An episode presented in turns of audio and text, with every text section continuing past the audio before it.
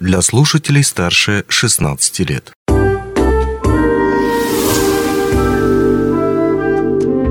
Гости дневного эфира. Денис Передонов в студии. Здравствуйте. Мы начинаем КВН. Для чего? Для чего?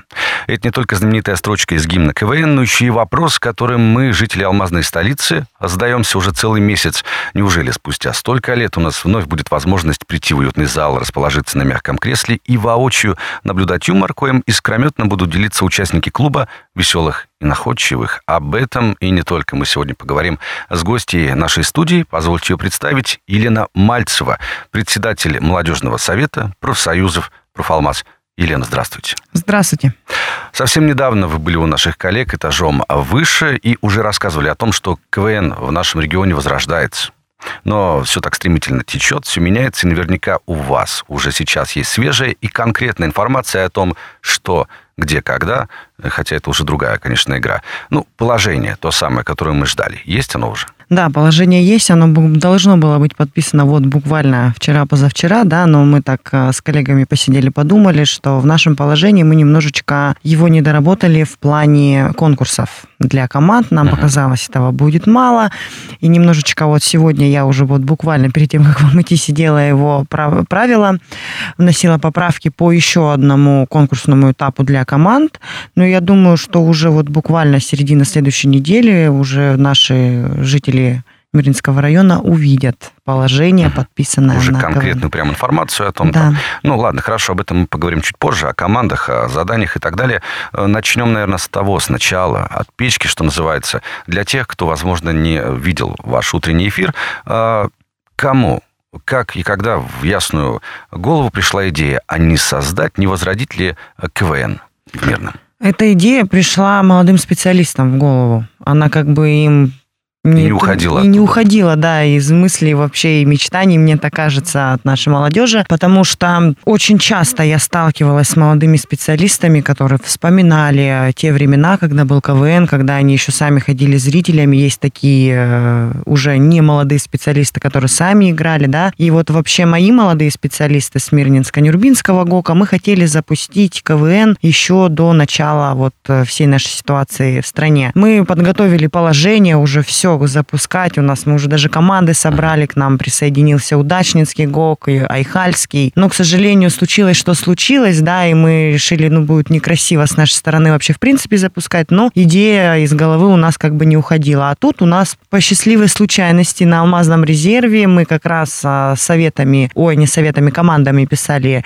положение на 24 год по работе молодых специалистов в Совете профсоюза Профалмаз, и вот на удивление каждая команда написала в своем плане работы КВН. Как сговорились. Да, как сговорились. Ну и что-то нам, мы недолго думая, тут же собрали организационную группу, все хотят, значит, будем делать. Замечательно, но мы говорим о возрождении. А вот почему тот самый знаменитый КВН, Алмазная лига, почему все это тогда сошло на нет? По-моему, это были даже еще до пандемийные времена. Честно, я не знаю, почему у нас э, сошло на нет. Ну, Роман Шепелев. Да, мне, мне улетел. так кажется, да, вот он улетел, и просто никто не захотел Некому больше... стало за трибуной стоять и объявлять команды. Нет, на самом деле Рома Шепелев проделал огромную работу, да, он такой, такую лигу сделал, и просто вот он уехал, и мне кажется, никто не захотел просто брать на себя такую ответственность, и, может быть, подумал, что ну я не смогу сделать так, как сделал Рома, да. Конечно, я не обещаю, что мы своей организационной инициативной группой сделаем то же самое, что сделал у нас Роман, но тем не менее мы будем стремиться. Мы сразу лигу не будем запускать. Мы же сначала хотим запустить фестиваль, да. От фестиваля мы уже будем отталкиваться, сколько желающих у нас появляется для участия в командах, а, сколько народу, сколько это времени будет занимать, да, то есть, ну, профсоюзный фестиваль в любом случае будет ежегодный, да, отталкиваясь от этого, мы потом запустим уже в дальнейшем лигу по всему Мирнинскому району, а, лигу школьную, ну, я думаю, у нас дело пойдет в гору. Угу. Ну, вот как раз о участниках, о тех желающих попасть в команды. Там ведь есть критерии, и одного чувства юмора недостаточно. Нужно же иметь и какой-то определенный молодой возраст до 35.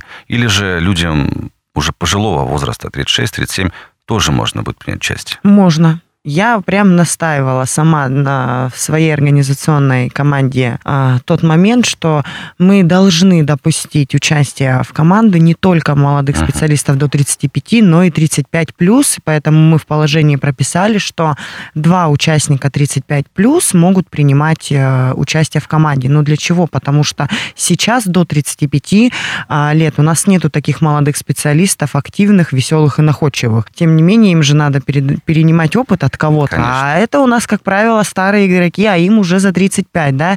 И как бы я хочу дать возможность старым игрокам вспомнить былые времена, научить свои команды угу. новому чему-то, да, и также принять участие. Почему и нет? Но также вот главное, обязательно надо быть членами профсоюза. Да, членами профсоюза нужно быть обязательно.